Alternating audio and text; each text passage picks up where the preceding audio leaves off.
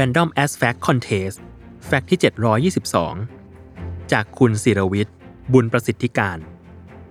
ก่อนจะมีการใช้ใบเหลืองและใบแดงในกีฬาฟุตบอล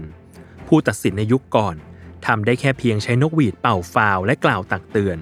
ในกรณีที่มีผู้เล่นทำผิดกติกา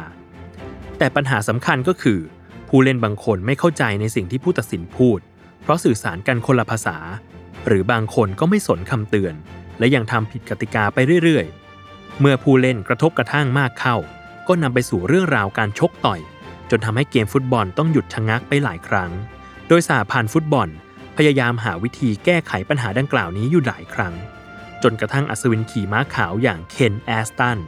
ผู้ตัดสินชาวอังกฤษ ได้เสนอให้นำใบเหลืองและใบแดงมาช่วยในการตัดสินฟุตบอล เขาปิ๊งไอเดียนี้ขณะที่กำลังขับรถออกจากบ้าน แล้วบังเอิญเหลือบไปเห็นสัญญาณไฟจราจร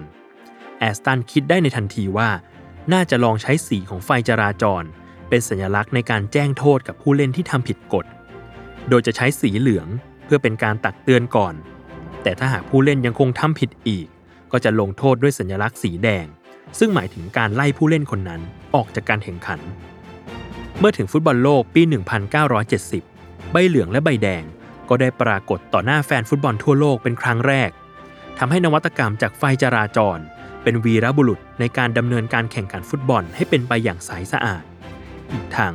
ยังช่วยให้นักฟุตบอลปฏิบัติตามกติกามากขึ้นจนถึงปัจจุบัน